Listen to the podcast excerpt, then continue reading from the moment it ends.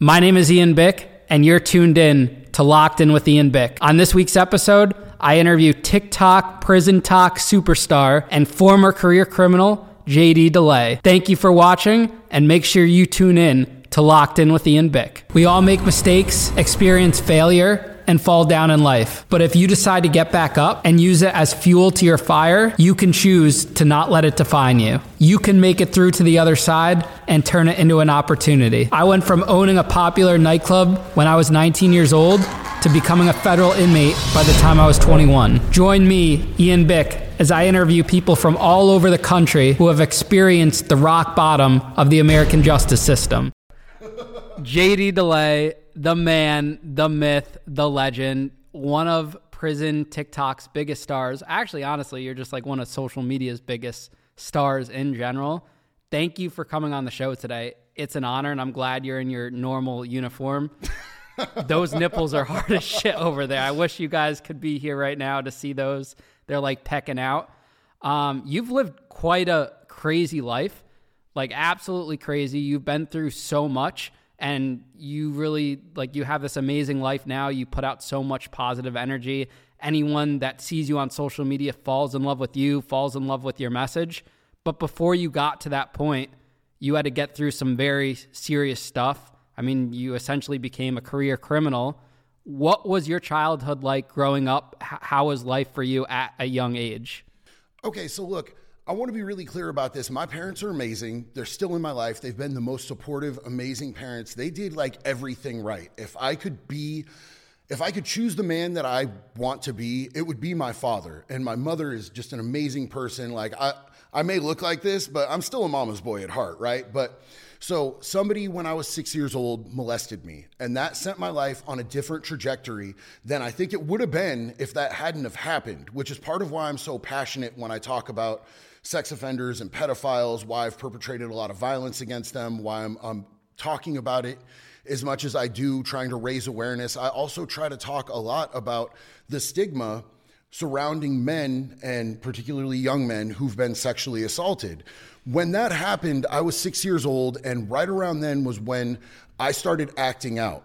And my parents didn't know what was going on because I didn't tell them what had happened. Uh, I didn't feel safe. I was raised in a very religious home, and I had this whole stigma and thought in my head that it made me gay and that there was something wrong with being gay and that I was going to go to hell for that. So I just kind of kept it inside and it manifested in bad behavior. And they took me to a doctor. The doctor said, "Oh, he has ADHD." And from there, the doctor handed me a prescription for Ritalin and said, This is gonna make you normal. This is gonna make you fit in. This is gonna make you like other kids. And what six year old kid doesn't wanna fit in and be normal and, and like get along with the other kids? So that I think later on in my life gave me an affinity towards stimulants and manifest in a really severe methamphetamine addiction. I can't even imagine, you know, being that age and having that something that traumatic happening to you.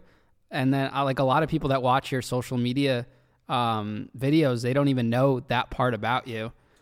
I try to be as vocal about it as I can. You know, I started out, I didn't even really cognitively process what happened to me until I was in my early 20s.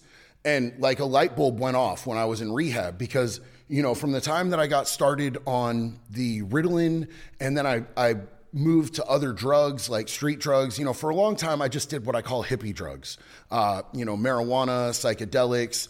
And then it sort of progressed into, you know, some Molly and ecstasy ketamine, cocaine, stuff like that. It was a progression and, and it went for quite a while. It wasn't until I sobered up as an adult that I actually realized cognitively, like, this was a thing that happened to me. This had a huge effect on me. I was actually in rehab and I had a panic attack uh, about it. And they sent me to a psychologist. I was diagnosed with PTSD. And this was long before I'd ever gone to prison. So, uh, you know, it really wasn't something that I was able to even grasp or tackle at the time. And that's a common thing for kids when they're sexually assaulted, for them not to really be able to handle it or grapple it until later on in life. At what age are you fully blown addicted to drugs? Um, well, I didn't meet that white girl methamphetamines until I was 23 years old. Why and is she called a white girl?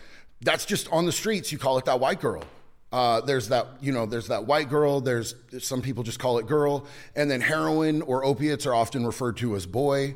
Um, so you know, when when I took that first hit of meth, it was absolutely like something clicked. I was like, this is it for me. I like literally discontinued the use of any other drug, and I just went all the way down the rabbit hole with it because it felt so familiar from having that feeling as a child when that doctor gave me that prescription and, you know, uh, Ritalin and Adderall are one molecule literally off of methamphetamines. It's an important molecule, but it was that same familiar feeling and it felt like home.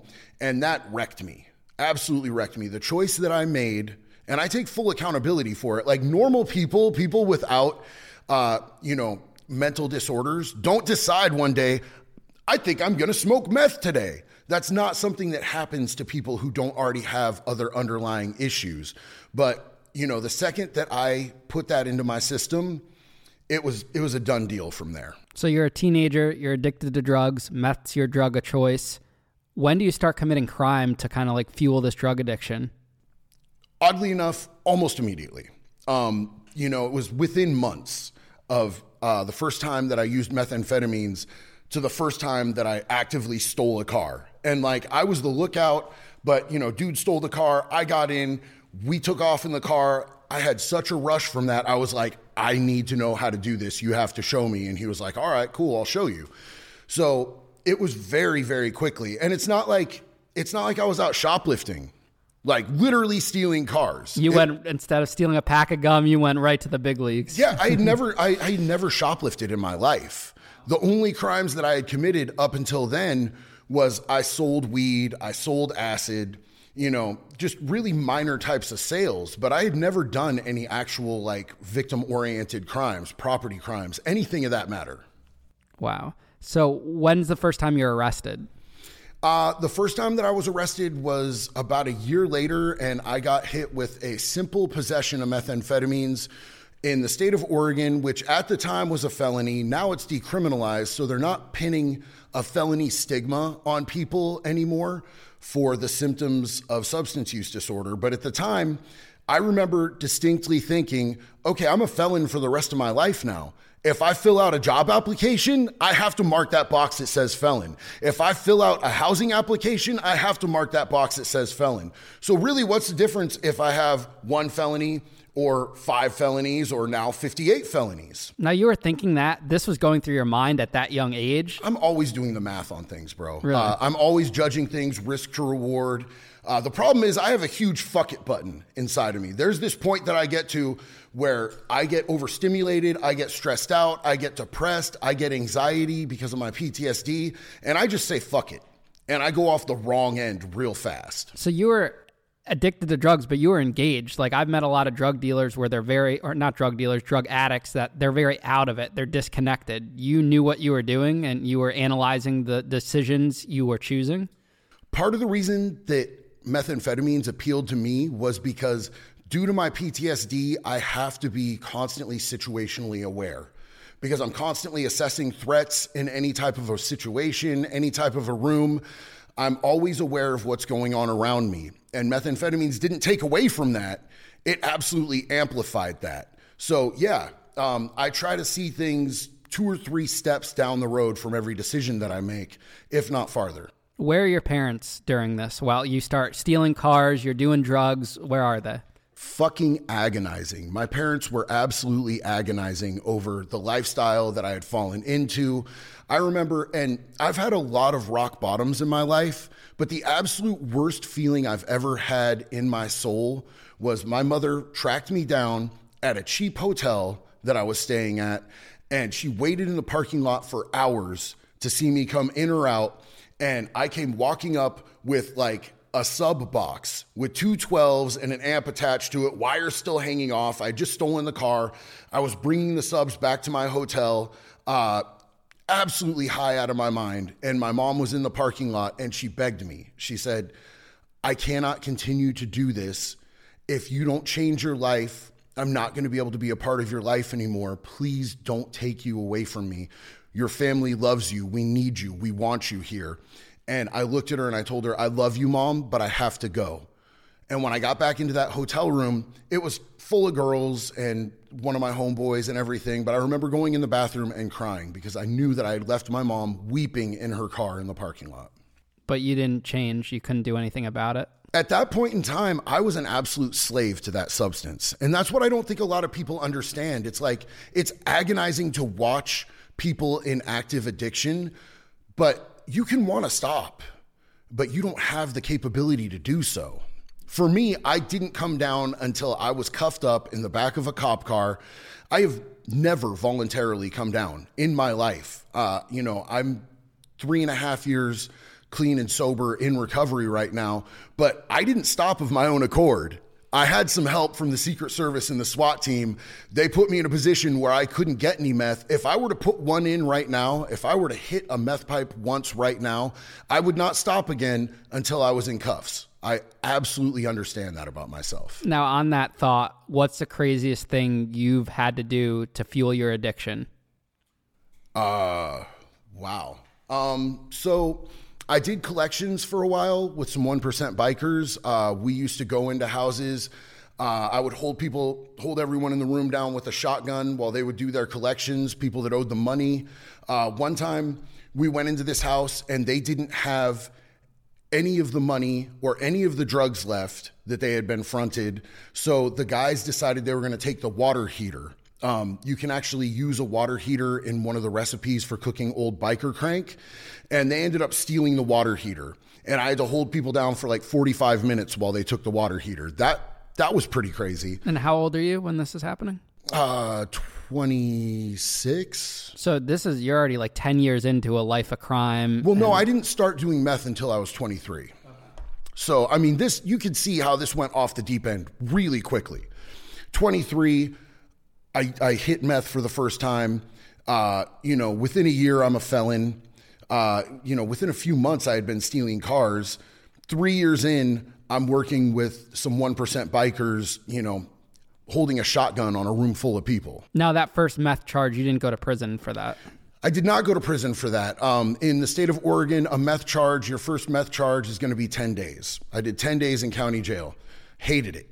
Hated it. Just 10 days. Just 10 days. Absolutely hated it. It was the biggest deal to me at the time, sitting in there, coming down off meth. I was miserable. I was like a wet cat in there. Uh, and now, like, if you were to put me in a, in a jail cell for, you know, 60 days, you know, five months, I'm absolutely fine. I have a routine. I know what to do. I read a lot of books. I do a lot of push-ups.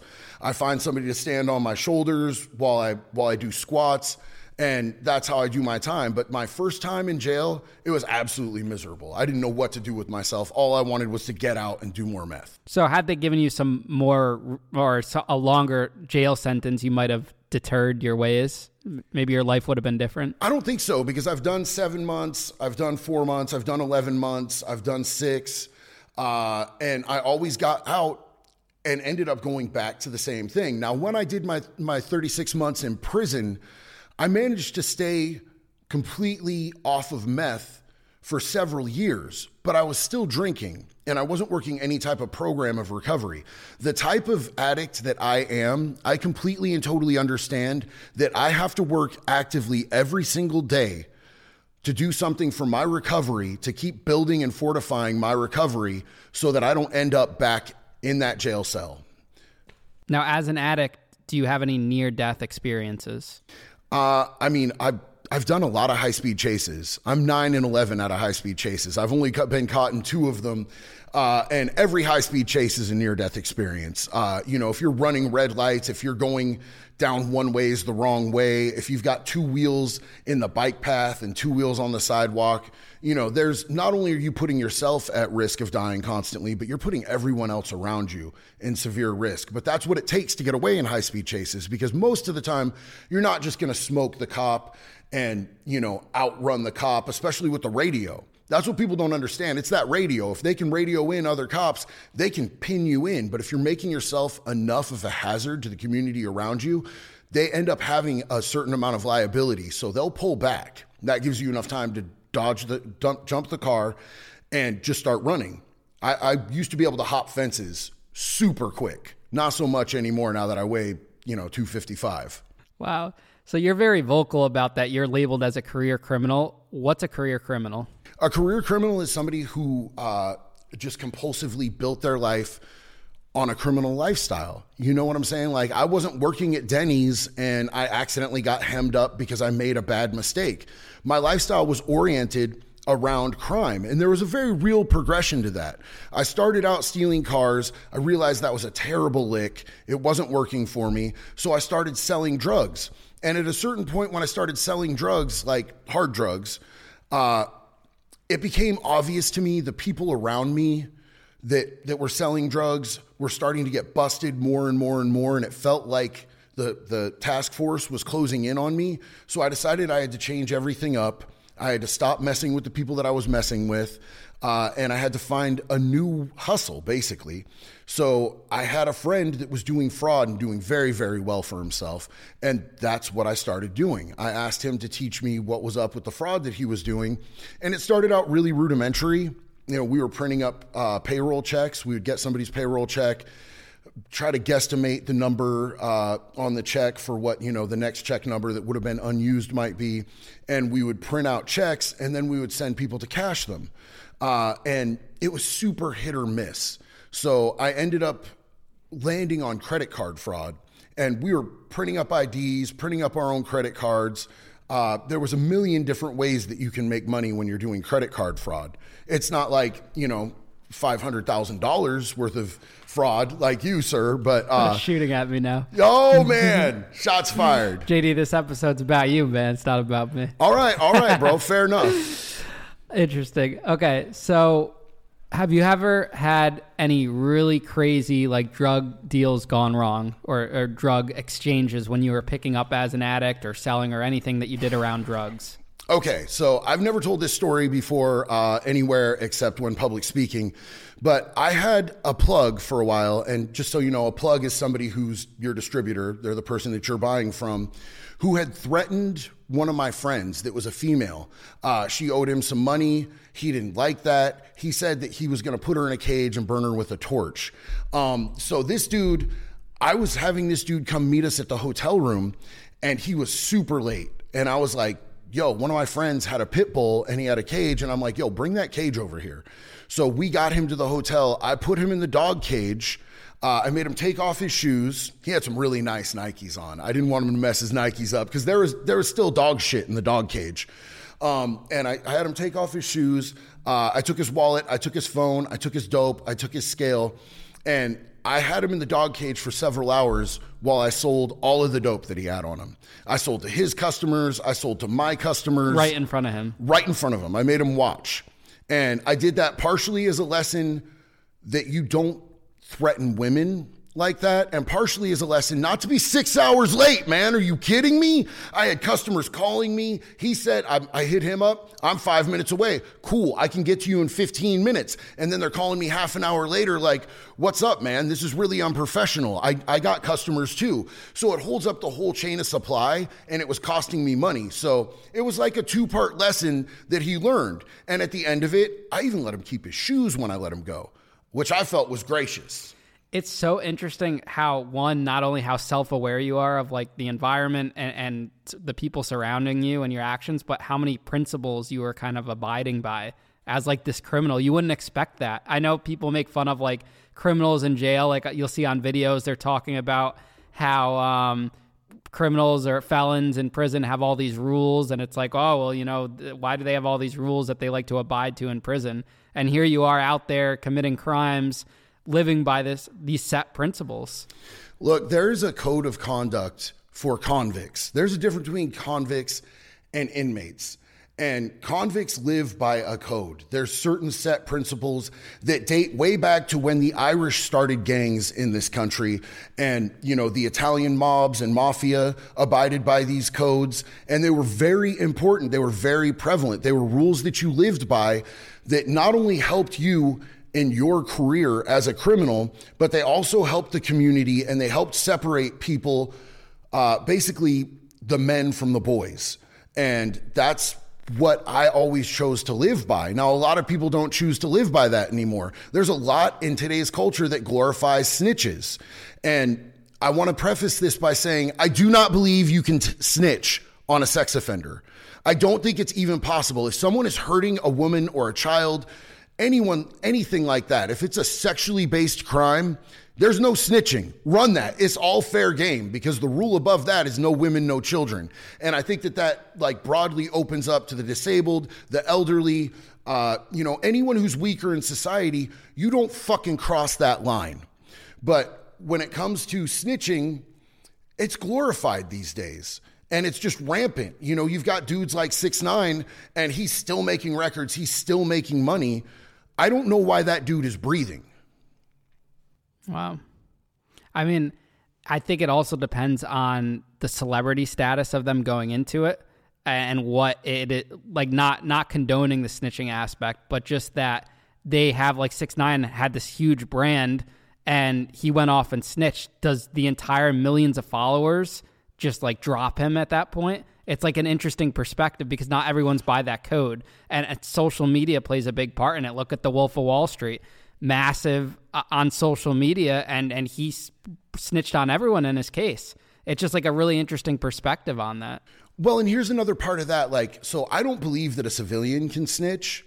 Uh, if you're a civilian if you're not in that lifestyle you you're not a snitch. If somebody steals your car and you call the cops, that's what you're supposed to do. That's how you're going to get your car back. If somebody breaks into your house, a civilian's supposed to call the cops to get their stuff back, to report that crime.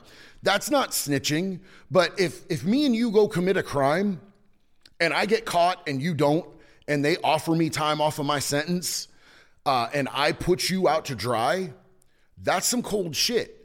That's some coward shit. That's heartless. Yeah, when you sign up to do a crime, you know the consequences. It's so funny. Like I'll read comments about six nine for perfect example, and they're like, "Oh, you know, if you were facing forty years, you would snitch too." But it's like he knew what the consequences were signing up for that to get involved with that. It's not like he was thrown into that and then uh, snitched his way out of it to get out of it. He he knew signing up.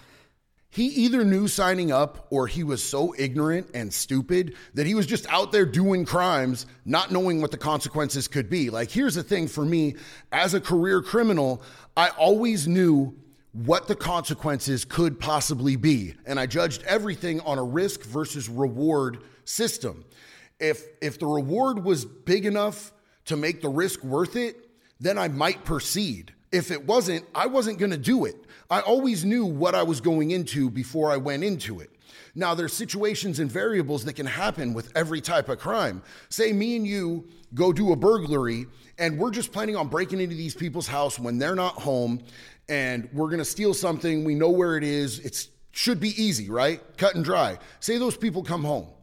Say somebody's asleep in the house. We didn't know. That's an occupied dwelling. That automatically adds time to the sentence like in any state. Now, say they come home and I'm with you and I'm like, man, we just got to get out of here. But you G up and you shoot one of them. I'm just as culpable as you are in that. I'm going to get that that big boy time on that just as much as you are because we're committing those felonies together. So you have to do all the math. You can't just half math things. And I don't know if 6 9 was just ignorant about what he was getting himself into, if he was just high and got himself got in over his head, or what his situation was. I haven't looked into it that much, but uh, if you're a professional, you have to look at all the variables before you walk into a situation, period. Did you ever physically hurt anyone in relation to crimes? um, that's on record. Anyone that you physically hurt anyone on record? Uh, nothing on record. I've never had a violent crime. Okay. On record. Okay. Um, what I will say is that when I went into prison, um, with my mindset as someone who was a childhood sexual assault survivor, I basically took it that it was my mission from the beginning. You know how some people go in and they're like, I'm going to beat up the biggest, baddest dude on the yard. I was going in there and my whole mindset was, I'm going to take out every single pedophile, every single rapist that I can get my hands on while I'm in prison. That was my goal. And then I got there and it started to like just look like sand at the beach. There were so many people who were down on funny style charges with just horrific stories behind them. And, you know, if you beat someone up and then you go to the hole for four months and then you get out, you know, it is an actual deterrent because solitary confinement to me at least, in my mind, solitary confinement is inhumane and it is torture. Spending four months locked up like that, being walked back and forth from the showers on a, a dog leash, all chained up, like that's garbage. And you don't want to go right back. So I started looking for getting the ones that I could with getting away with it. And luckily, there are some COs that'll let you know who's who, and they'll also open doors for you. They'll they'll cover for you. You know when the when the pedophile or the rapist comes and they're like, uh, he caved in my face, they'll tell him straight up, you fell down. If you want to go to medical, you fell down. Do you understand? So, you know, there are COs in there who aren't with the whole sex offender thing, but there's a lot that protect them now, too. And I think it's even more like I've been out of prison since 2010. Since then, they've started handing out hate crimes for people who put hands on sex offenders. Like they're a protected class, which to me is insane. I, I don't get that at all. All right, let's get into prison because we know you're a career criminal. You did all these car theft, drugs, you name it, you were involved into it, and you land yourself in prison multiple times. How many times were you in prison for, and what's your longest sentence? Once for 39 months. I, I almost went back to prison uh, a couple different times, but I went to prison for 39 months in the state of Oregon for UUMV, which is unauthorized use of a motor vehicle, which is Oregon's version of GTA. It's basically GTA. They just have a different wording for it. Uh, so you know, I got I got hemmed up for stealing three cars. Uh, all three of those had high speed chases attached to them. Now, do you think you were one of those cases where the system kind of failed in the way where they kept letting you out and not giving you serious prison time after each charge to get you to that point? No, I think that Oregon was deliberately at that point in time letting me out so that they could stack some charges because Oregon was systematically giving people 39 months for UUMVs at that point in time. And I think that they let me out multiple times so they could put me away for longer. Interesting. That makes sense. Now, I know my audience and just me in general is so curious about what your prison life was like because it's so drastically different from mine. I mean, we're sitting across from each other and we've lived two entirely different prison lifestyles. I was at lows and camps in the federal system. You were at these higher security prisons around different types of people um, on a state level. What are the politics like in prison, and what what type of people are you running with? Are you in a gang or who are you associating with? Uh, let me just start with this. I don't really consider the reception center or intake to be an actual prison. So I'm going to just say my first actual day in prison where I got to hit a real yard was at Snake River. Snake River is gladiator school in the state of Oregon. Uh, I was classified as a minimum security inmate, but it's a medium max there. So I shouldn't have even really been there. Uh, but the first day that I hit the yard, uh, I saw somebody die within five minutes of me hitting the yard. Was stabbed underneath his armpit. He bled out. He had been trying to extort a gay kid who he didn't really do his research on the kid. The kid was in there for killing both of his parents. He just thought the kid was small and he was going to push him over. And he was a big tattooed gang member. And this dude went to shake his hand, lifted his arm up and stuck him right underneath his arm and hit an artery. He stuck him two or three times, maybe more. He knew that that artery was there. This kid went out there with full intention to murk this dude, and he bled out before they could get medical to him or get him to medical. So that was like my first five minutes on the yard. Uh, Quite a uh, rude awakening to get there and it, see that happen. It was exciting. And then I got back to the unit and I got to meet my first cellie at an actual prison. And everybody had been telling me he was at work when I got there, right? Everybody's like, yo, he's a cop killer. He killed two cops. He's he's a really solid dude. And I was like, okay, cool. You know, I'm celled up with a murderer. Let's see how this goes. And he walked into the unit and he was just an older, bald, mild mannered, really respectful like genuinely compassionate and kind dude. As soon as he got in the cell, he's like, "Hey, I know it's your first day. What do you need, man? Have you had deodorant? Uh, do you need some food?" Like he was just really kind. And when it came down to it, he had all this credibility on the yard for being a cop killer. He was remorseful. It was a, a vehicular situation. He was in a high speed chase and he ended up smashing into a cop car, and I guess a couple cops died. And he was not proud of the situation. But if you're gonna get yard cred in prison, being a dude who he was like four or five four, five five, if they're gonna give you credibility and respect off something, it's kind of a no brainer. You just take it.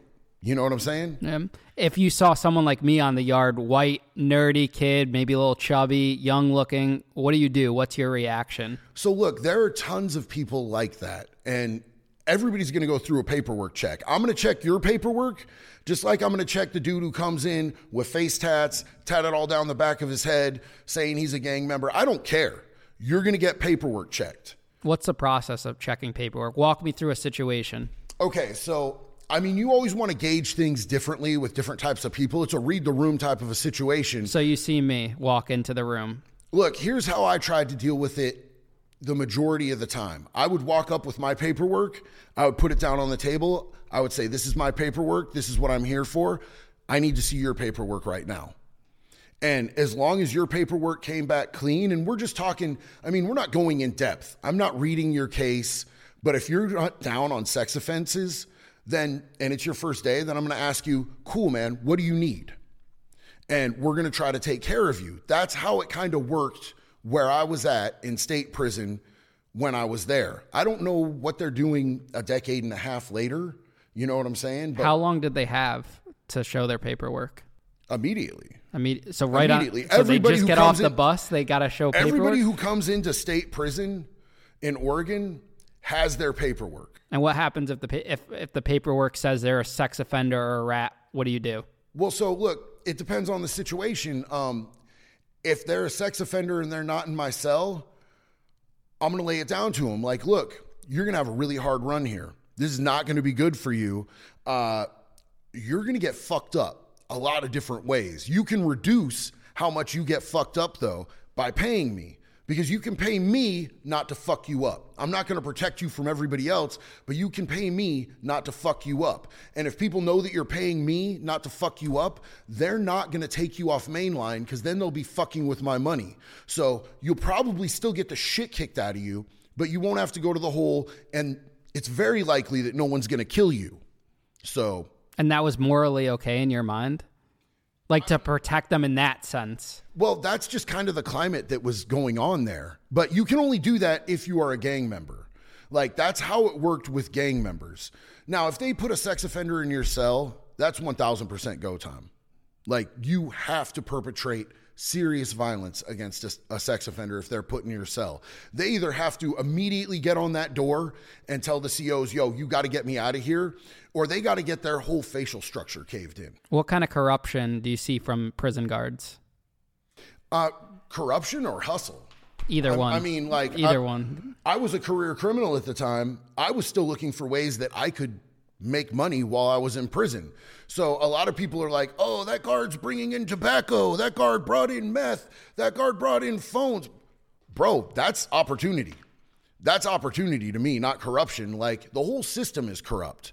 The way that everything works in the system is based off of capitalizing on human misery. So if I'm locked up and I can get a CO to bring me in packs of Marlboros for 50 bucks a pack, they're paying $5 a pack. They're getting $50 a pack. I'm making 250 off that pack. Um, as far as corruption, like, you know, there's the whole system is set up to bank on human misery. So there's a lot of people in there with mental health issues, with substance use issues, that they should be getting treatment they should be getting taught life skills. They should be getting ready to go back into the community because the majority of these people are there on minor crimes and they have outdates. Now, how do you want your neighbor to come back out of prison? A worse criminal? Hardened, beaten, and traumatized into being more of a threat to the community around them? Or helped, like shown the way to recover? Shown the way to be productive, shown the way to operate in society without hurting other people. It's the system that's corrupt. What's something you've had to do in prison that you're not proud of, but you had to do to survive and went against your moral compass? I had to put hands on one of my best friends. So I was, uh, I did end up, I didn't go in in a gang, but when I went into prison, in the intake center, they do an assessment on everybody. And they looked at my tattoos and they automatically assumed that I was in a gang and they labeled me as a gang member and they started celling me up with people from this gang because that's just what they do.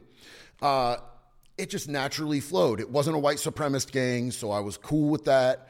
Uh, they were they were people that were like-minded with me on a lot of things. It was more of a family clan type of a thing than it was an actual like you know hardened prison gang. Um, so I ended up being a part of that with them, and one of the dudes in my gang fucked up. He did something on the yard that he should not have fucking done. And we either had to let the other gang that he had done the, the disrespect to fuck him up, or we had to fuck him up. And I lived in the same cell with him. So I just figured it was my responsibility to take care of his violation with him. So uh, we went in the cell. He knew it was coming. I kept it entirely respectful. What do you mean he knew it was coming? He knew that we were fighting when we got back into the cell because the way that this worked with this situation, the only place that we were really all together at the same time was the chow hall. We had our own table at the chow hall. We actually had two tables at the chow hall. And I wanted to put it to a vote as to how we should handle it because it was important to me that everybody was on board. If we were going to do a move against one of our own, everybody had to be on board. Otherwise, it would cause strife and division. We put it to vote. So when we went back up to our cell, we already knew what time it was. And it's just we, you and him in the cell. Just me and him in the cell. And uh, he ended up he ended up uh, with a really big portion of his face, black and blue, and fucked up. And he gave me a, a shiner too. So he uh, fought back. He fought like a G, bro. I was proud of him. He was smaller than me, which was part of the issue that I had with it. If he had been my own size, I wouldn't have felt so bad about having to do it. But really, in the end, it's like these dudes aren't going to play fair with you. If we don't handle it, we have to let them handle it. That's just all there is to it. That's the politics. Are you like a prison enforcer, so to say, of your gang? No, I was. So at the time uh, at OSP, uh, I had gotten there, and the dude who had the keys to the gang got punked out. A dude from another gang came and literally called him a punk in the chow hall. He worked in the chow hall, called him a punk, called him all sorts of other stuff I'm not going to say on social media, told him he wanted to fight him right then and there. And the dude who had the keys in my gang that I was in backed down.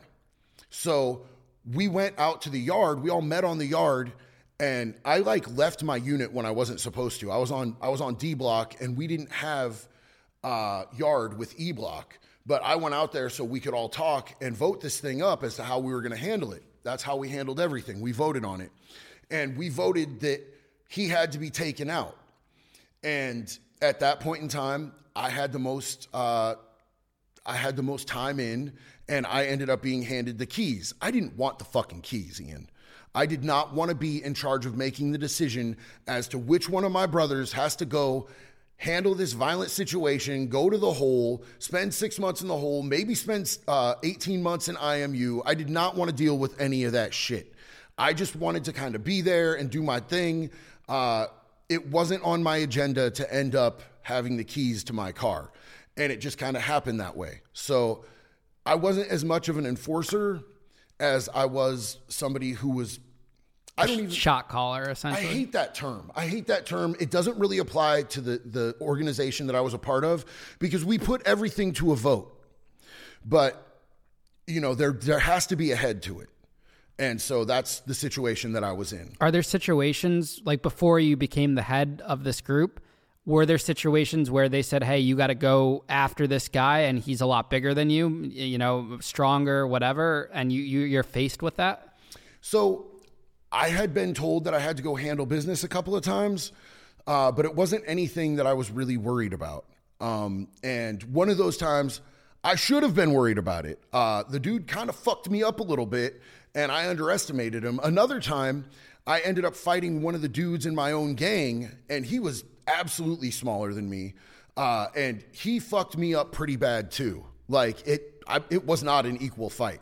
The dude, the, the other smaller dude that wasn't in our gang, he fucked me up, but I still fucked him up more. The dude that was in my gang, he was significantly smaller than me and he minced me. And I still fought back and we had a good fight. Uh, but yo, rest in peace, Lloyd Frock. That dude, I got all the respect in the world for him. He got out of prison, man, and within a few months, he was in Southeast Portland, and uh, he was walking one of his kids to school, and he got shot, killed, walking his kid to school in a drive-by, uh, within a few months of getting out of prison. Wow, that's crazy. Now, you're put in the SHU multiple times as a leader of a gang in prison. I'm sure you're in and out of the SHU. What are some of the crazy stories of why you were put in the SHU?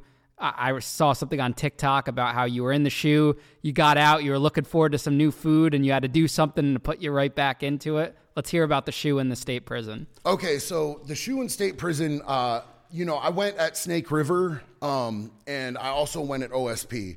So I've been to the SHU in in both of those different places. Uh, I don't know how it is in any of the other joints in the state. Uh, I would say that OSP was like a much like nicer environment. Uh, like Snake River's SHU was very Lord of the Flies. It was very dirty. It was super well lit. OSP's SHU, at the time when I was in the SHU there, they'd just been remodeling Death Row and then remodeling the hole. So we ended up in, like, I was housed in Death Row in Overflow. Uh, and that's where I did my time in the hole when I was there. Um, but it was still the situation where, you know, you're in the cell uh, all day long. You get like two to three showers a week, just depending on what the guards feel like doing. And uh, if they hit you up about it when you're awake, a lot of the time they'll walk in the unit at like 4:30 in the morning and they'll go showers, and then they'll turn right back around because they don't want to do it because they, they, don't want to deal with yeah. it because like the policy and procedure is that you can't come out of that bitch unless you're cuffed up. And like at Snake River, they walk you on a leash. At OSP, I never had them walk me on a leash, but you have to back up. You have to, you know, put your arms through the tray slot at the cell door, and then they bring you out and they take you to the shower and you put your they put you in there. You put your arms back through the tray slot. They uncuff you, and then you get like I think like a three to four minute shower. You never know what temperature the water is going to be. The showers in there are tiny. So whatever temperature that water's coming, that's what you're getting. And you can't get away from it. It's not like you can step away to avoid the water. A lot of the times it would be ice cold. A lot of the times it would be scalding hot. It was never a pleasant situation, but you wanted to do it because, you know, you're only getting two or three a week. Uh, I never once saw any type of rec time offered. And I know that they're like legally entitled to certain amounts of rec time, even when you're in the SHU. I never saw it, uh, but you kind of go insane after a while in there. Um, like whether that's temporary or whether you just come back by degrees, I'm not sure. I mean, I'm pretty fucked up, but uh, now why know, were you put in the SHU these times? Um, there were different things. Um, one time I got a tattoo and it got MRSA and the MRSA climbed all the way to my armpit. Like my whole arm was lit up with MRSA all the way to my armpit. And my celly was my tattoo artist, and he goes, Bro, you really have to go. That's not going to get better on its own. And I'm like, Yeah, I don't want to go to the hole. He's like, I don't really care. You have to go, bro. Like that's moving for your heart. You're going to die. It's going up your bloodstream.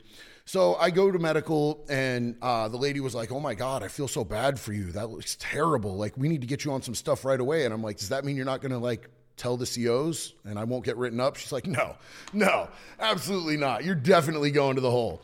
Uh, so, you know, I did that. Um, another time, there was a dude that supposedly had snitched on somebody from my gang who was at another institution. And he was on site. I happened to be the first one that saw him. I just took flight on him. On site, when you're in prison, on site means that it doesn't matter if you're standing in front of the captain and 50 guards. You see him, you serve him. You got to go after him. Uh, dude was on site. I took flight on him. Uh, we both got, he fought back, so it was a mutual combat. So we both got four months in the hole. Uh, and we went, we did our whole time. It was 120 days in the hole. Um, and when they release you, there's like a row of little closets that you change from your, your green jumpsuit back into your regular mainline clothes. In mainline in Oregon, you wear jeans, a white t shirt, and they have these blue button up shirts.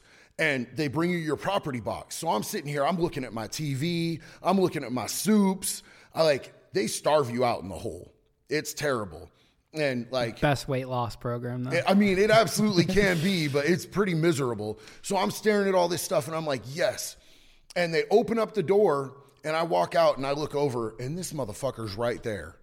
And uh, I just went after him again. And so back in the hole. yeah, it was right in front of three COs, and he didn't fight back at all. So he didn't go back to the hole. I got a unilateral, which uh, was a 180. So I did four, and then I went back for another six, back to back. Almost a year in solitary. It was super trash, bro. It was not my best moment. It was a bad decision. I got out of the hole, and my homeboys told me, hey, uh, that dude, by the way, he didn't snitch on our homeboy. Our homeboy snitched on him, and he was trying to clean it up. But don't worry, we had the homeboy who was a snitch and lied. We had him stabbed up. He's in PC now. And I'm like, So you did 10 months in the hole for nothing. I hurt somebody twice for nothing. I bought the consequences to those actions, but I went after somebody who had legitimately been snitched on, and I hurt him twice. How do you live with that after finding out he was innocent in that situation? Like that's got to keep you up at night a little bit. Look, I've I've done a lot of things in my life, both in criminality and in addiction, that hurt people on many different levels. And there's nothing that I can do to make that up now. That's part of why I'm so active in my community as far as doing community outreach. That's part of why I'm so active in recovery. That's part of why I try to keep things on an educational and positive level when it comes to social media, when it comes to my posts, uh, because I try to educate people so they don't go down that same road. I try to help people that are lost to get out. I try to help people that are struggling to stay out. Uh, really, the only option that I have at this point with a lot of the wrongs that I've done is to make a living amends. And that's where I just live in a way that I try to do more more help to the universe than harm. I try to do no harm and I try to make everybody else around me's life a little bit better in whatever possible way that I can. Will that ever add up? I don't know. And do I agonize about that? Absolutely. Do I wish that there was something that I could do to go back and change all that? I do. But at this point, all I have is moving forward in the most positive way that I possibly can. And I hope that that's enough to, to balance the scales universally at some point. I respect that. And I think a lot of people will definitely respect you saying that. You were talking about the prison tattoos, MRSA, almost losing the arm, all that. How many, obviously, you're covered in tattoos. How many of your tattoos are prison tattoos? And what's the experience like getting a tattoo in prison? So, look, when I got out of prison, I had almost every single piece that I got while I was in gone over on the streets with darker ink, thicker needles, thicker lines. Uh, I wanted it dressed up considerably because I didn't want it to look like prison ink. Uh, so when I got out, I had all that done. But man, um, for me, I always had a full box. Uh, I had a good reputation in prison. I had a TV. And at OSP, you know, people who have a TV, uh, everybody wants to be your celly. So it was pretty easy for me to move in tattoo artists uh, and have them live with me, tattoo me, and I just feed them, and we'd watch TV, and it was pretty much just square. You know what I'm saying? Like I got a lot of free tattoos. Um, it was an old school penitentiary with the bars on the door, like total Shawshank Redemption style. It wasn't one of these new facilities. Uh, it was it's an old school place in Oregon. So we would take a popsicle stick with a piece of a broken mirror or a broken CD on it, and you would have to sit there with that thing outside of the bars, looking both ways down the tier to watch for the cop in case they were walking holding their keys so that you couldn't hear them, uh, so that you didn't end up getting busted. Because then you're both going to the hole, your tattoo's gonna be half finished. It's just trash. Wow. What are some rules in prison that the average person that's never been to prison before would ever expect to be a rule, like in real life? Like I know in some scenarios with myself, not flushing when someone's sleeping, um, when you're in the cell, or courtesy flushing after eat. I mean, it took me 21 years to figure out what a fucking courtesy flush was. so, what are some of the rules in your prison that the average person would never expect to be a rule? So look, like uh, right off top, because I just did content about this. If there is a fight in prison, everybody's first reaction, if there's a fight, is to gawk at it. Right? You see the people on the freeway. You know when there's a huge backup on the freeway and everybody's doing two miles an hour, and you get up there and you're like, it's a it's a car crash. You all didn't have to stop. It's on the other side of the freeway. Uh, it's that type of thing. But in there, if you stop and you're gawking at a fight, that brings attention to that fight. Those people might have gotten away from that if there weren't 30 people standing around being witnesses. So if there's a fight, mind your business. Mind your fucking business. Don't look in other people's cells. Mind your fucking business. That was me. First know, weekend, I'm I'm looking around like what the, I'm nosy as shit. Not out of like I didn't want to snitch on anyone. I didn't want to do anything. I was just so curious about prison life. So I'm looking in everyone's cell and I'm getting yelled at and I'm getting checked because that's not okay to do. Well, and that's part of the thing, man, is that a lot of the time it's just somebody who doesn't know. There's no disrespect intended. They're not trying to be a witness so that they can go tell on somebody. It's just that they don't know. So, like, if somebody's doing something like that, it's always been my opinion we bring them up. You know what I'm saying? Bring everyone around us up educate them, let them know what the expect- expectation is so that they don't get in a wreck. You know, there's a lot of dudes who just want to go after people and disrespect them and punk them out the first time that they do something. That's never been me. It's like, hey, homie, like, I don't know if you're aware of this, but we don't get down like that here. And let me explain to you why and everything so that you don't end up doing that to the wrong person and getting fucked up. Because people get fucked up in there for stupid, petty shit. I had a cellie uh, actually in Multnomah County Jail, and this was a younger kid. They put me in the cell with him and his whole face was black black and blue. And i was like immediately like yo did they just put me in with a sex offender? Did they put me in with a rat. Uh, he showed me all his paperwork. He was there on some simple type of shit. It wasn't a big deal. And i'm like so what happened to your face? I don't want to talk about it. I'm like well you're gonna fucking talk about it because i need to know who the fuck i'm celled up with. And he said look the last dude they had in here told me i had to sit down to pee and I thought he was joking, man. It's my first time ever in jail. It was my first night.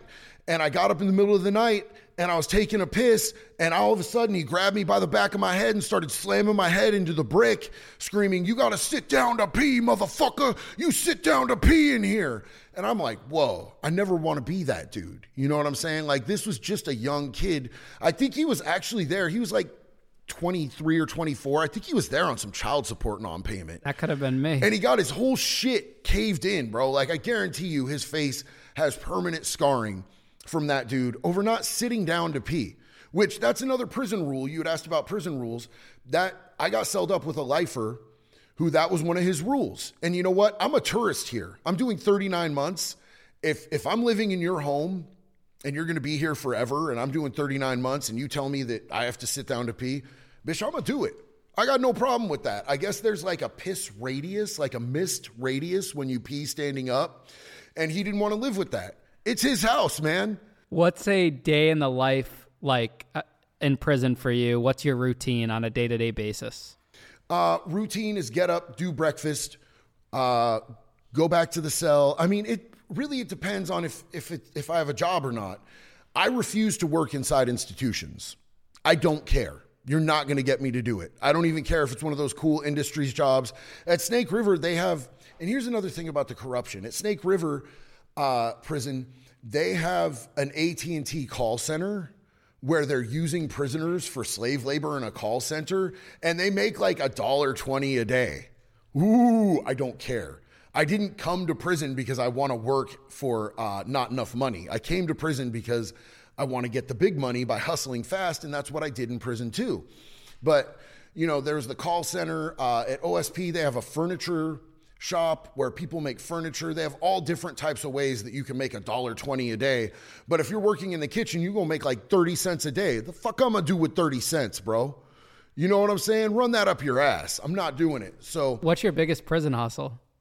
Biggest prison hustle? I mean, so like, uh, I don't play cards at all whatsoever, but we made good money off of a dude that was running a, a pinochle table, and we got a percentage because if people didn't pay, we insured that.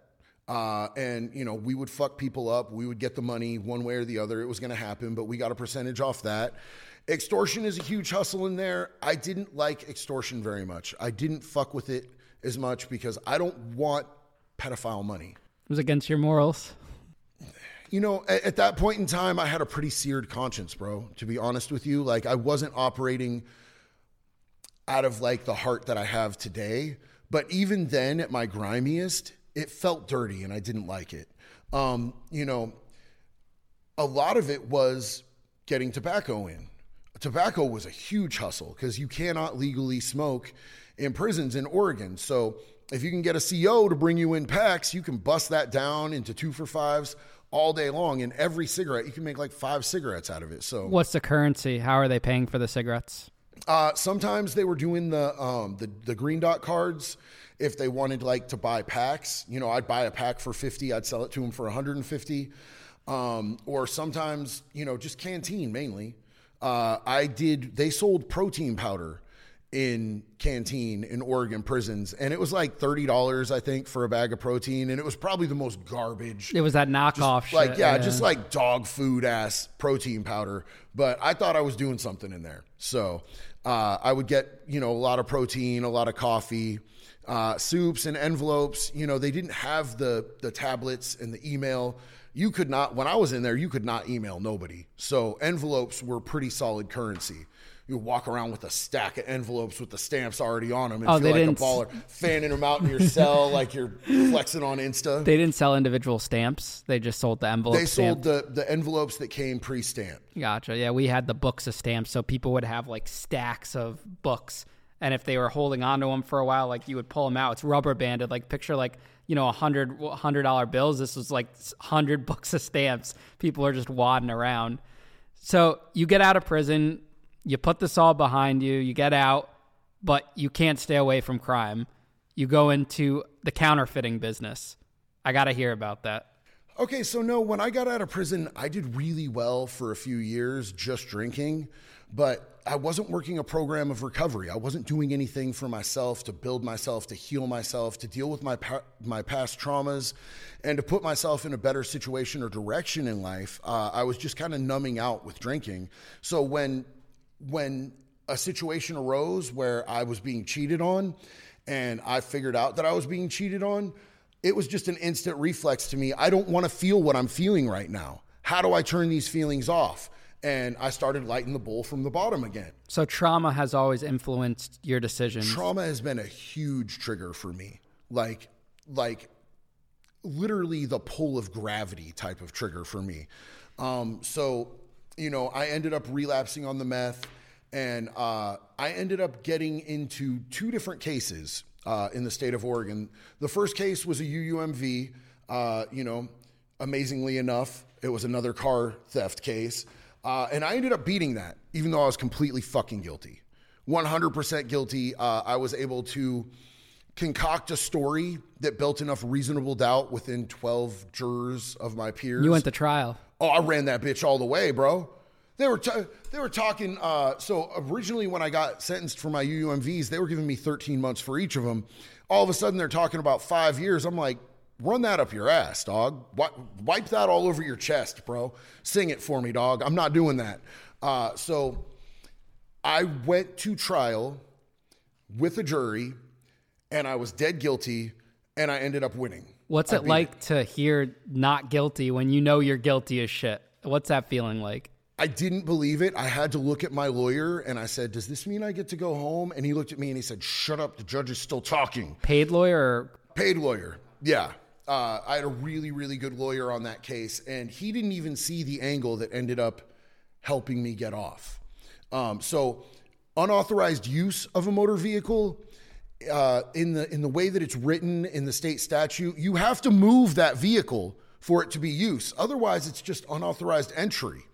You could start the vehicle, you could be in the vehicle, you can do whatever. So they charged the you radio. Wrong. They charged you wrong. Well, they didn't have a witness saying that I moved the vehicle. They had a witness saying they saw me in the vehicle.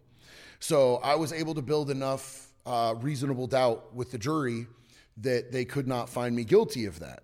So, uh, and I lied, man. 100%. I didn't like the consequences of my own actions. And I took, I took the stand and I did some bitched up shit. I lied. Like it's not something I'm proud of. It's not something that I would do today. But in my mindset then, I used to have a saying: if you tell the cop, if you tell a cop the truth, you're lying to yourself because you're going to get yourself fucked up. You were looking to save yourself. We've all been in that position where you have to do what you have to do to save yourself. Absolutely. And I wasn't going to tell on anybody else, but I was damn sure going to lie about me doing anything. So I got out and I had every intention, man, because I had had this like come to God moment in this this holding cell while the uh, jury was deliberating, and I'm like, God, if you just get me out of this, like I'll do anything. Like I'll never touch meth again. I'll never steal another car. Shit, I won't even smoke cigarettes. You know what I'm saying? But you're lying through your teeth right there. If you would have given me a, a polygraph test at that point in time, I believe I would have passed it. I believe that I would have passed it because I didn't want to live that life anymore. I didn't want the consequences. I didn't even want the lifestyle. Like I I felt sick about where my life had gone and where I had what I had become. Because at this point, you know, I'm sober. I've been sitting in, in county long enough to go through trial. I'm sober. I'm life reflecting. I'm looking at everything that I've done. I've already gone to prison once. I know what it is. And I didn't want to do it again. But I got out and I knew that I had gotten off on a lie and I thought I was fucking bulletproof. So like go- me swerving the consequences of my actions through dishonesty was the worst thing that could have happened to me because I thought I was fucking bulletproof. I was Teflon, dog. You know what I'm saying? And that's really not how it worked. I was high again within a week, and I was back in the same unit on county jail facing another UUMV within a month. And uh, I ended up, there was a UUMV and a theft one. And they wanted 10 years on this because the theft one and the UUMV are both Class C felonies. And since I had such an extensive property crime record, they were ready to run me wild all the way with it. They were going to, you know, stack them consecutive and give me the max time that they could possibly give me. So I was facing 10 years. I got a really good lawyer. He got me out of jail. And I was sitting talking to him, and I'm like, I have a bad feeling about this. He said, Their case is really weak. And I'm like, Yeah, but my gut's telling me it's bad. And he goes, Well, you know, you beat that last one, and it was a lot better case. And I'm like, I don't know, something feels different this time. I said, What's the extradition radius on this? And he said, Delay, don't do this. And I said, No, man, seriously, this is what I pay you for. What's the extradition radius? He said, It's connecting states. So about two days later, the day before trial, I flew out to Florida. And I was a fugitive from justice for eight years. Wait, so you could live in Florida and they couldn't get you from Oregon? Bro, I went through I went through jail multiple times. Uh, I you know, the the whole time I was on house arrest. I had warrants in Oregon. How could they not extradite uh, in in the U.S. from a So- state to state? A lot of people don't know this, and I probably shouldn't even say this like in public because then some people are going to be like, "Oh, that's a great idea. I'll just book state." But you got to check what your extradition radius is. Uh, Oregon has like for Class C felonies. Oregon usually has connecting states radius for extradition. They won't come get you past the next state over. Uh, and also specifically, Oregon and Florida, like Oregon is a very blue state, Florida is a very red state, and they've had some sort of like economic beef where they haven't done business with each other for years. So Florida was a very safe state for me to move to. So you get out, you go to Florida, and you're back into crime. What do I- you do? I did good for, I well, I did good in the respect that I wasn't doing meth and I wasn't doing crime for uh, about three years, but I was still drinking heavily. You know, I never had a a serious period of time where I was like sober. I was working a program. I was in recovery. Even when I'm not using meth, I'm still drinking myself half to death all the time. Uh, you know, I might not be out committing crimes, but if I go out to drink and somebody says something sideways, I'm knocking them the fuck out. You know what I'm saying? Like, I wasn't living in in a proper lifestyle. Uh, but you know, about three years in, I relapsed on meth, and I didn't want shit to do with stealing cars anymore. So I started selling dope, and it turns out that I'm really good at selling fucking dope. You went to the big leagues. dope sells itself first of all. Like a lot of people like act like it's fucking hard to sell dope. It's only hard to sell dope because you're stupid bro. Dope sells itself. You don't live by a code. You don't have rules that you follow and that's why you get fucked up. I sold dope for a long time on a major level without getting fucked up but there was just so many people around me that were snitching so many people around me that were getting busted I just had this bad feeling. Like I felt like they already had done a controlled buy on me. And so I switched to fraud. And then, you know, I did the fraud for a while. I got busted by the Secret Service and the SWAT team. The Secret Service was there because we had branched off into counterfeiting a bit. I met up with one of my friends who had just gotten out of prison for fucking counterfeiting. This didn't turn into a federal case, though. No, the feds didn't want to pick it up because there was not substantial enough amounts. You got lucky. I absolutely, well, did I though? Because you had microwaves and saunas and hot tubs and sofas. I mean, when you, the, the audience finds out that you only got house arrest from this whole thing, you go, you, you, you skip out on Oregon. You got on Oregon. You got a, you're a career criminal. You land in Florida you're selling some serious drugs. You decide one day, oh, I don't want to sell drugs anymore, and you get into counterfeiting, and then you get house arrest. Tell well, me that's not lucky, JD. Look, man, I got blessed and graced far beyond what I deserve. And that's part of why I constantly feel that there's a need for me to give back in any way, shape, or form that I possibly can. Um, because I did a lot of scumbag shit, man. Uh, and I was in a really bad place in my life, and that's not an excuse. My actions hurt a lot of people around me. My actions hurt the community around me. So anything that I can do to better the communities around me now, I'm going to do them. But yes, I probably did get blessed that I, that didn't go federal. What year was this that you got arrested for the counterfeiting? 2019. 2019. That's your most recent case. And that's well. So look, man. Let's talk about that. Uh, so yeah, no. Uh, 2019 is when I got busted for the counterfeiting. How old are you then? Uh, 41, 40, 41. Yeah.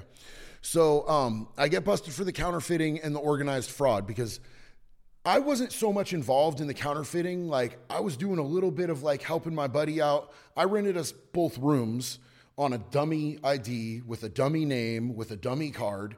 Um, and I had all the credit card stuff in my room and the ID printing stuff in my room. I never wanted to be involved in counterfeiting because it brings the attention of the feds.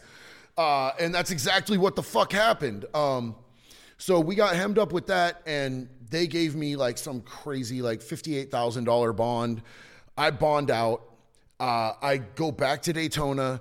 I'm like literally working at a bar, uh, sober bartending, going to treatment. This was the first time that I, I really embraced that I had a fucking problem. And if I didn't fucking fix it now, my life was never going to be shit. So this was the moment you decide you want to turn your life around? Absolutely. Absolutely. And I'm facing less time for this shit than I had faced on other situations. What do you think it was? Why why were you triggered now that you want to get your life together? Man, I'll tell you what, uh, in 2019, uh, I tried to kill myself twice.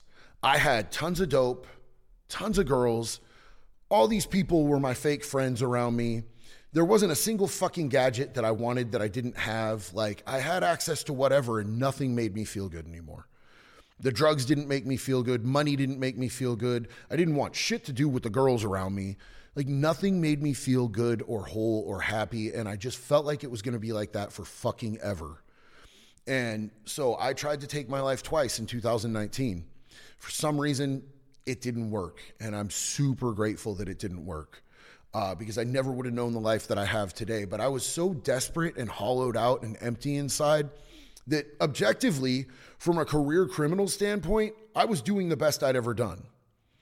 But like emotionally and spiritually, I was fucking dead. And so when they actually picked us up in Port St. Lucie in the Hilton Garden Inn parking lot, uh, you know, the feds swarmed us, the, the Secret Service and the, the task force, the SWAT team, they jumped out of bushes on us. We pulled up, and I was like, I've got a bad feeling. We need to get the out of here right now. And the dude who was driving was like, No, no, no, it's good, bro. Don't even worry about it. Soon as we parked, I knew what time it was. I got out of the car, the, the truck that he was driving, and they immediately started coming out of the bushes. I just threw my hands in the air, and I felt this relief, bro. Like normally when the feds run up on you and they've got automatic weapons pointed at your face, you feel something, but it's not fucking relief. I was relieved. I was like, this can finally fucking be over. I need this to be over. And they took me to they took me to jail. I didn't even try to make a call to get bonded out for 12 days. I just laid on the fucking floor. Sobered up. Sobered completely up. And uh, I had a situation where There was so I was one of three or four white dudes on my unit, and I was uh, the seventh man in a six man cell. I was literally sleeping in a boat on the floor. Uh, I had like rusty water leaking out of the water fountain into my bunk.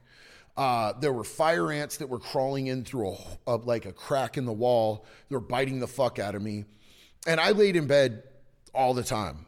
Like I, I had given up completely. I was just done. Like I was hollowed out, and uh, they sent somebody into the cell to take a shit, and he's like, "Hey, you're gonna have to get up." It was another white boy. You're gonna have to get up. I have to take a shit. And one of your bunkies told me that I had to come in here and shit because they're playing cards in my cell. And I said, run that back on them, bro. Tell them to suck my dick while it's soft. I'm not fucking getting up. I'm not doing shit. Uh, you're not shitting in this cell. I'll fight all y'all bitches. I was just in that place, right?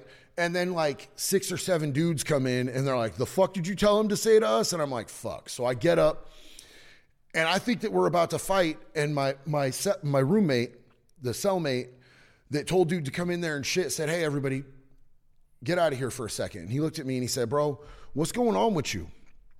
And I said, I don't give a fuck. He said, No, you, you give a fuck. Something's going on with you. Where you at with God? And I was like, Bro, there ain't no motherfucking God. And he sat and talked with me for like literally seven hours. And at the end of it, like I felt like this weight was lifted off of me. He explained to me that like God doesn't have to be something that you put a name on. God doesn't have to be something that's in a fucking book, but that there is a God and like the way that he explained it to me softened my heart enough to be able to like think that there was something outside of myself and that that something might give enough of a fuck to actually help me.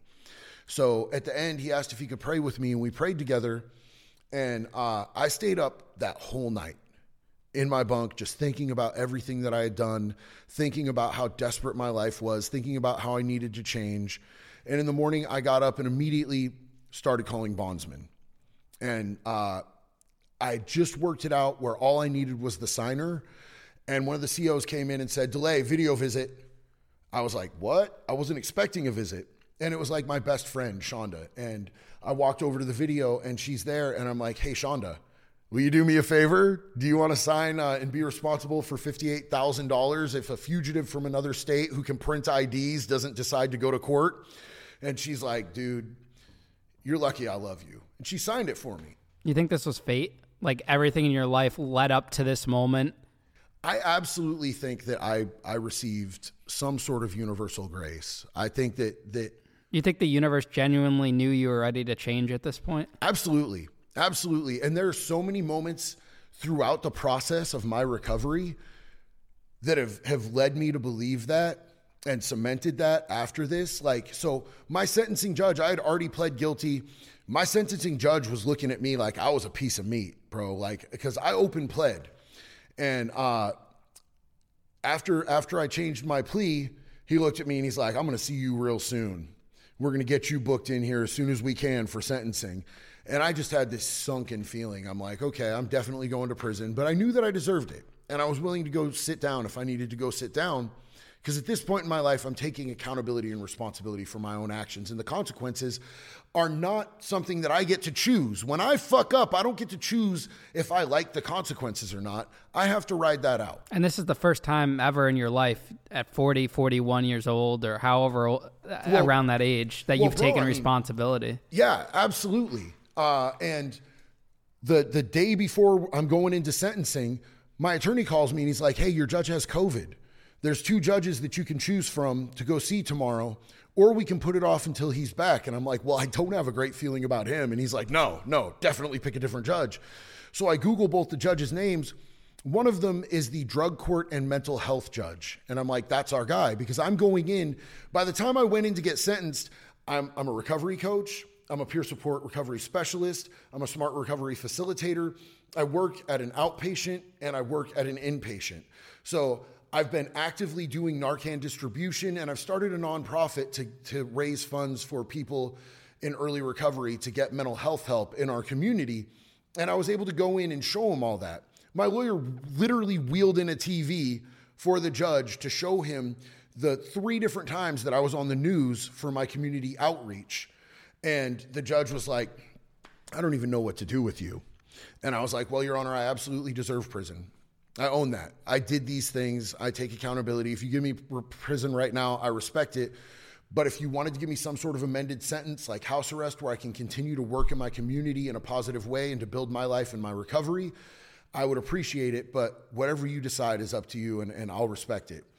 And that's exactly what he did. But he told me, he said, Are you sure you don't be sure you don't want to just take the prison right now? He's like, I'll give you two years in prison right now, or I'll give you two years house arrest. But if you come back in front of me, if I see you before you're completely off probation or ever in this courtroom ever again, I'm going to run you wild. He's like, Do you know how much exposure you have on this? I'm like, It's a long time. He said, Yeah, I'm going to max you out and I'm going to run everything consecutive if you ever come back here, boy. And I believe him in my heart of hearts. I know that that dude would break me off. JD, that's awesome, man. I mean, there's so many people that are deserving of a second chance that don't get it. The judge will throw the book at them at that point. And the judge had every reason, uh, knowing your history, knowing your background, to throw the book at you, and they didn't and you've been able to change and come out on top of that. And that just, you know, you don't hear those stories every day. So it's heartwarming to know that you were given that chance and you've been able to run with it. What was house arrest like for you? House arrest was amazing for me. I got to continue doing work in my community. Uh, you know, when I went into uh, to court and I got given house arrest, I had 11 sponsees. Like, what were my sponsees going to do if their sponsor got thrown into prison. They were going to have to start over from the beginning with their steps and everything. Um, I got to build my clientele with recovery coaching. I got to continue to work at this outpatient treatment center, uh, running classes that I was very passionate about. And most importantly, I met the love of my life while I was on pretrial. And I told her, You should not get attached to me. I'm going to prison. Like from the start, I told her I was going to prison.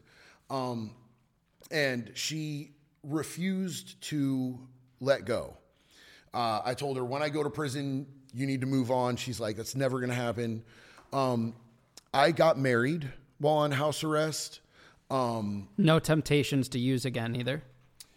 So, look, there have been two situations that I think absolutely would have derailed me in the past. Like, I know for a fact in the past, if I wasn't working a program, I, I, would have been entirely derailed no matter what I was doing in my life, other than working the program that I work. Uh, my service animal of 13 years, uh, my, my dog for my PTSD, she passed. Um, she was blind, diabetic, had heart problems. She was old. She lived a full life. She passed right in my arms in the house while I was on house arrest. Uh, you know, as soon as she started to suffer, I had somebody come out and put her down. And uh, I was very lost without her. But uh, on December 28th uh, of last year, uh, one of my kids that was in Oregon, he, he moved from Florida back to Oregon to go to barber school. He graduated barber school uh, shortly after Christmas, and uh, he got a really good job lined up at like the, the coolest, hippest place in Eugene, Oregon to get your haircut, Analog Barber Shop. He went out to celebrate. There was some drinking and somebody offered him some cocaine. It had fentanyl in it, and he didn't make it. Wow. And I know beyond the f- shadow of any doubt that if I wasn't aligned with my program, if I wasn't aligned mentally, spiritually, and physically with where I need to be in my recovery, that I would probably be dead already. I'm sorry for your loss, JD. Thank you, brother. I appreciate it. Wow. I mean, I, I can't even imagine like to go through that to to go through those losses i feel like in your life it's been traumatic experience after traumatic experience but it just goes to show the growth all your previous traumatic experiences have led to relapse but you've gone through uh, a traumatic experience losing a child is is unreal. It's an unreal feeling and you've been able to hold it together. What's kind of like kept you grounded in that? Look here's the thing that it boils down to for me is that i know that it would be the most disrespectful thing that I could possibly do to my child's memory to use that as a permission statement for me to bitch up and to numb out and not feel what I have to feel and process and go through to honor his memory because his memory deserves my pain. His memory deserves my grief. His loss deserves me feeling every inch of that. And if I were to go back to drinking or to doing meth, that would be disrespectful to him. And I would be a bitch for that. Uh, my recovery coaching business is called Hardcore Recovery for a reason. Yeah, what do you do I, now? What's the, what's what's the recovery? So, so uh, I own my own recovery coaching business, Hardcore Recovery Coaching.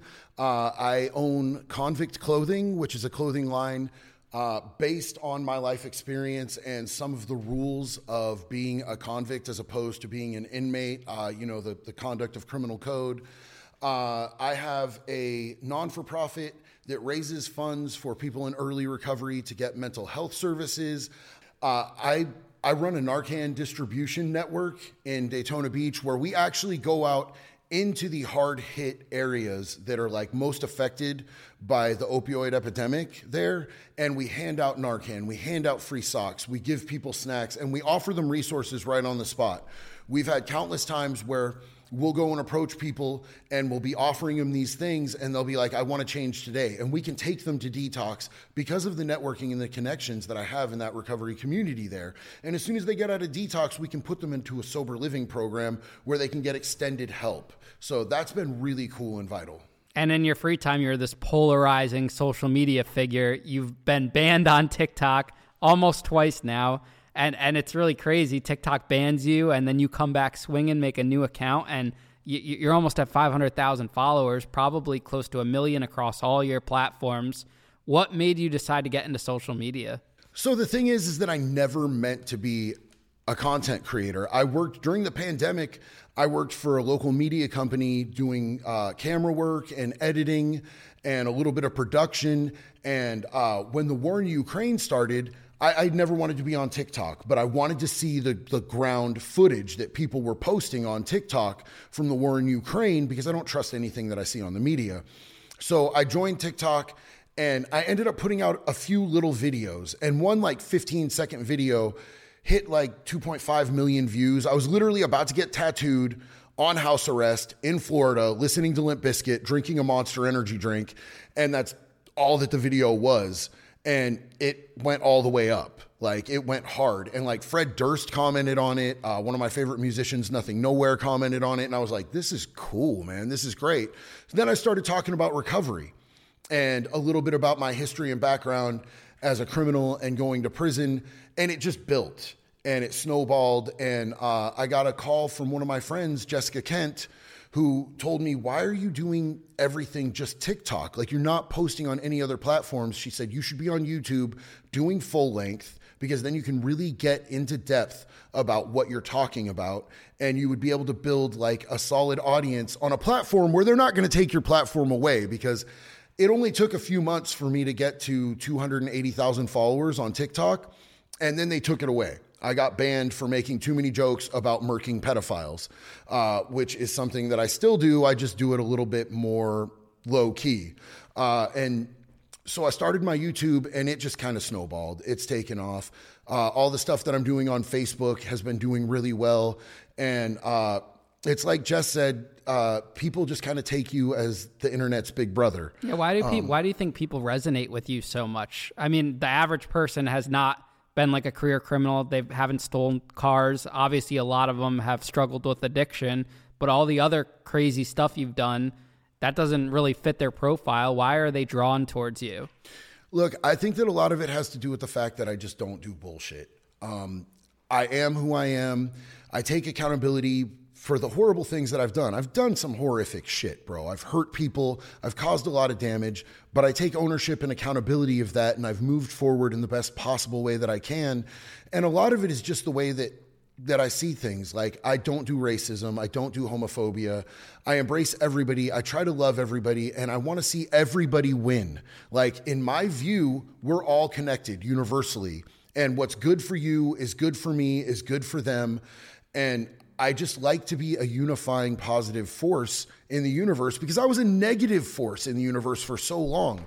So for me to be able to do that is super gratifying to me. And I think other people see that. And I think that that's attractive to people because there's so many people who build their platforms on sensationalism, where they're bolstering things up, or on fear, or on division, because those things sell. Like the media has proved it. That's the type of shit that sells. And like, I have some pretty horrific stories and I'm honest about it, but they're real. And I'm not trying to glamorize anything. I'm not trying to make myself look like anything that I'm not. I'm just a person who's found a better way to live, and I want everybody else to be able to find that as well and be our best selves day to day. People like people who are vulnerable. I think that's why they're vulnerable and they're open and they're raw. That's why people gravitate towards me. There's hundreds of people talking about prison on TikTok, but when they come across my page, you know, I could have been anyone's kid, like that young 20, 21 year old that went to prison for a, a bunch of stupid mistakes and is just telling a story. Like that's such a relatable concept and i'm open about it and i'm raw about it and i'm like yeah i didn't know that you're supposed to you know pee sitting down or you're supposed to courtesy flush and i didn't know you're not supposed to look in people's cells and i'm just like so open about that and people very much relate to that aspect of it because it's like a different twist than what say someone like you gives them in that regard 1000%. In the very first video that I saw of yours, you were talking about paying for protection in prison. And a lot of people have done that, but most people aren't going to come on social media and be like, yeah, you know what? I was fucking scared in prison because prison's a legitimately fucking scary place a lot of the time. And so I paid for other people to protect me. And I think that was the first video of yours that I ever stitched. And I was like, I love this guy. I love people like this. You know, he's honest and he's open about it. And like, he didn't want to get down. So he found a way to use his intelligence and his assets that he had to not have to put himself in that position. And I think me and you connected through that that form of vulnerability. And like, man, like I've talked openly about my kid dying. I've talked openly about being sexually assaulted as a child. I've talked openly about the struggles that I've had in recovery. There's been times that I've gone on lives and I've told everybody, hey, I'm really triggered right now. Every molecule in my being wants to go use meth or go do fraud. Like, this is what's going on in my life. And I'm just very open about that stuff. And people always receive that really well now that you're becoming like this big social media influencer, what kind of DMs do you get? I get some wild DMs. I'm curious, kind of like what DMs you are. I know you're in a relationship, um, but wh- I'm sure you browse through them or see them. What are those like? I don't look at my DMs unless somebody gets my attention in a comment and says, "Hey, like I need help. Can you can you look at your DMs?" Uh, and even then, it's hard for me to get through them all um, to be able to find specific DMs. Do you have um, a lot of women chasing after you? Not that I see. Uh, I'm very married. Like, I don't know what type of married other people are, but I am super fucking married. Uh, I love my wife. She's my best friend. I'm with her constantly. Like, she literally rode out house arrest with me, like, she was on house arrest as well. She modified her life to fit my life so that she could be of the utmost support to me and the utmost service to me while we were both going through this situation together. Um, that type of loyalty you will never find twice. Plus, the fact of the matter is that she's just the raddest, dopest, kindest soul I've ever met. So that's great, JD. Um, if there's if there's stuff like that going on, I don't really see it. I get called a dilf sometimes. A dad, my, I'd like to fuck. My yeah. my wife had to tell me what a dilf is. Dead ass. I was like, I think this dude just called me. Uh, Do I look like I give a fuck? And I think he's drunk or something. And she's like, What? Let me see that. She goes, Bro, he's calling you a dad he'd like to fuck. And I'm like, Oh, well, I was really rude to him. And I feel like he complimented me. That's fucked up. What do you think is the infatuation with the bad boy prisoner? Like men are obsessed with that, women are obsessed with that. What do you think it is? Knowing that I mean, you've met a lot of criminals, you yourself were a criminal, I'm a criminal. The woman like that. Why is that? I don't know. Maybe it's the the maybe it's the confidence. Maybe it's the ability to thrive under pressure. Maybe it's that uh, we know how to navigate certain situations and we conduct ourselves in in ways that. Uh, just project that confidence. You know what I'm saying? Like somebody who's been to prison out here on the streets, what what are you really going to do to me out here on the streets? You going to shoot me? Okay. Cool. Run that shit, bro. I had I, there were people in OSP chasing people around with needles full of AIDS blood to try to stab them over $30 weed debts. I don't give a fuck. Shoot me. Uh, you know, I don't know. Uh, maybe it's mommy issues and daddy issues. Uh, I'm I'm not sure. What do you know about drugs now that you wish you knew back when you were first starting to use them? I wish I knew how quickly things devolve into a situation where you are an absolute slave to a substance. Um, and not everybody has that. There are people who can who can dabble they can put their toe in the water feel if the water's warm or not and they can walk away from it but you never know if you have something inside of yourself that's going to operate differently in your brain with the neurochemistry of your brain and it's going to rewire the neural pathways of your brain and you are going to become absolutely enslaved and like i don't want to be a slave to anything like, I don't want to live that type of lifestyle. I don't want to wake up in the morning and the first fucking thing on my mind is that I have to get fucking high. And I'm going to chase that all fucking day, every fucking day, especially with my drug, because you rarely ever sleep. So you'd be up eight days at a time just chasing that fucking powder or dust in a bag. It's an empty fucking life, man. All right, JD, last question for you. And it's the most important one of our conversation. What is your message? to the person that's struggling with addiction, going through a life of crime, struggling with loss, traumatic experiences? What's your message to them? What do you want to give to them? My message to people out there is that you are worth it that I believe in you. Things can get better, but they only get better if you put in the work. And sometimes that takes surrendering yourself to something outside of yourself because you're going to have to relearn how to live and how to do everything differently. And when you have been doing the same thing over and over for so long, you have literally worked neural pathways into your brain that aren't natural, healthy, or sustainable for yourself. And your mind will literally send a signal that's instinctual. It's an instinctual thing. Human beings are, are just animals. We are a human animal. And one of our biggest instincts is to survive. So when you have worn neural pathways into your brain that tell you that you need a substance to survive, it's going to be the fight of your fucking life to get off of it.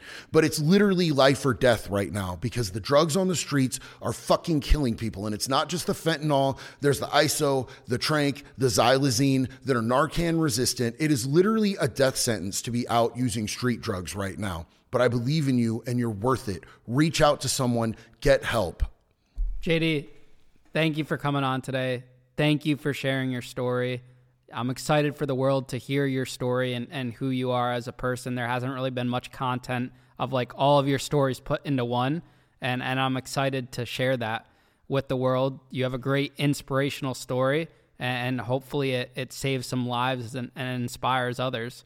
So, again, thank you for coming on. And honestly, I was most afraid of you out of all the prison TikTokers. but I think you're kind of, you know, no offense, maybe you're a little more bark than bite because you're like a teddy bear when you get to know the person. But uh, no, I love you, JD. You're like a, a, big brother to me, and, and I'm excited to see our relationship develop, see where you go, see where both of our businesses grow. And maybe a year from now, we'll sitting down, we're in like a big studio in New York City or something, and uh, we'll have another conversation. But JD, I wish you the best, man. I love you too, Ian. Thank you for this opportunity, man. You are family to me. I'm friends with your dad now, so I hope you like the deal. I'll be over for Christmas. Awesome, guys.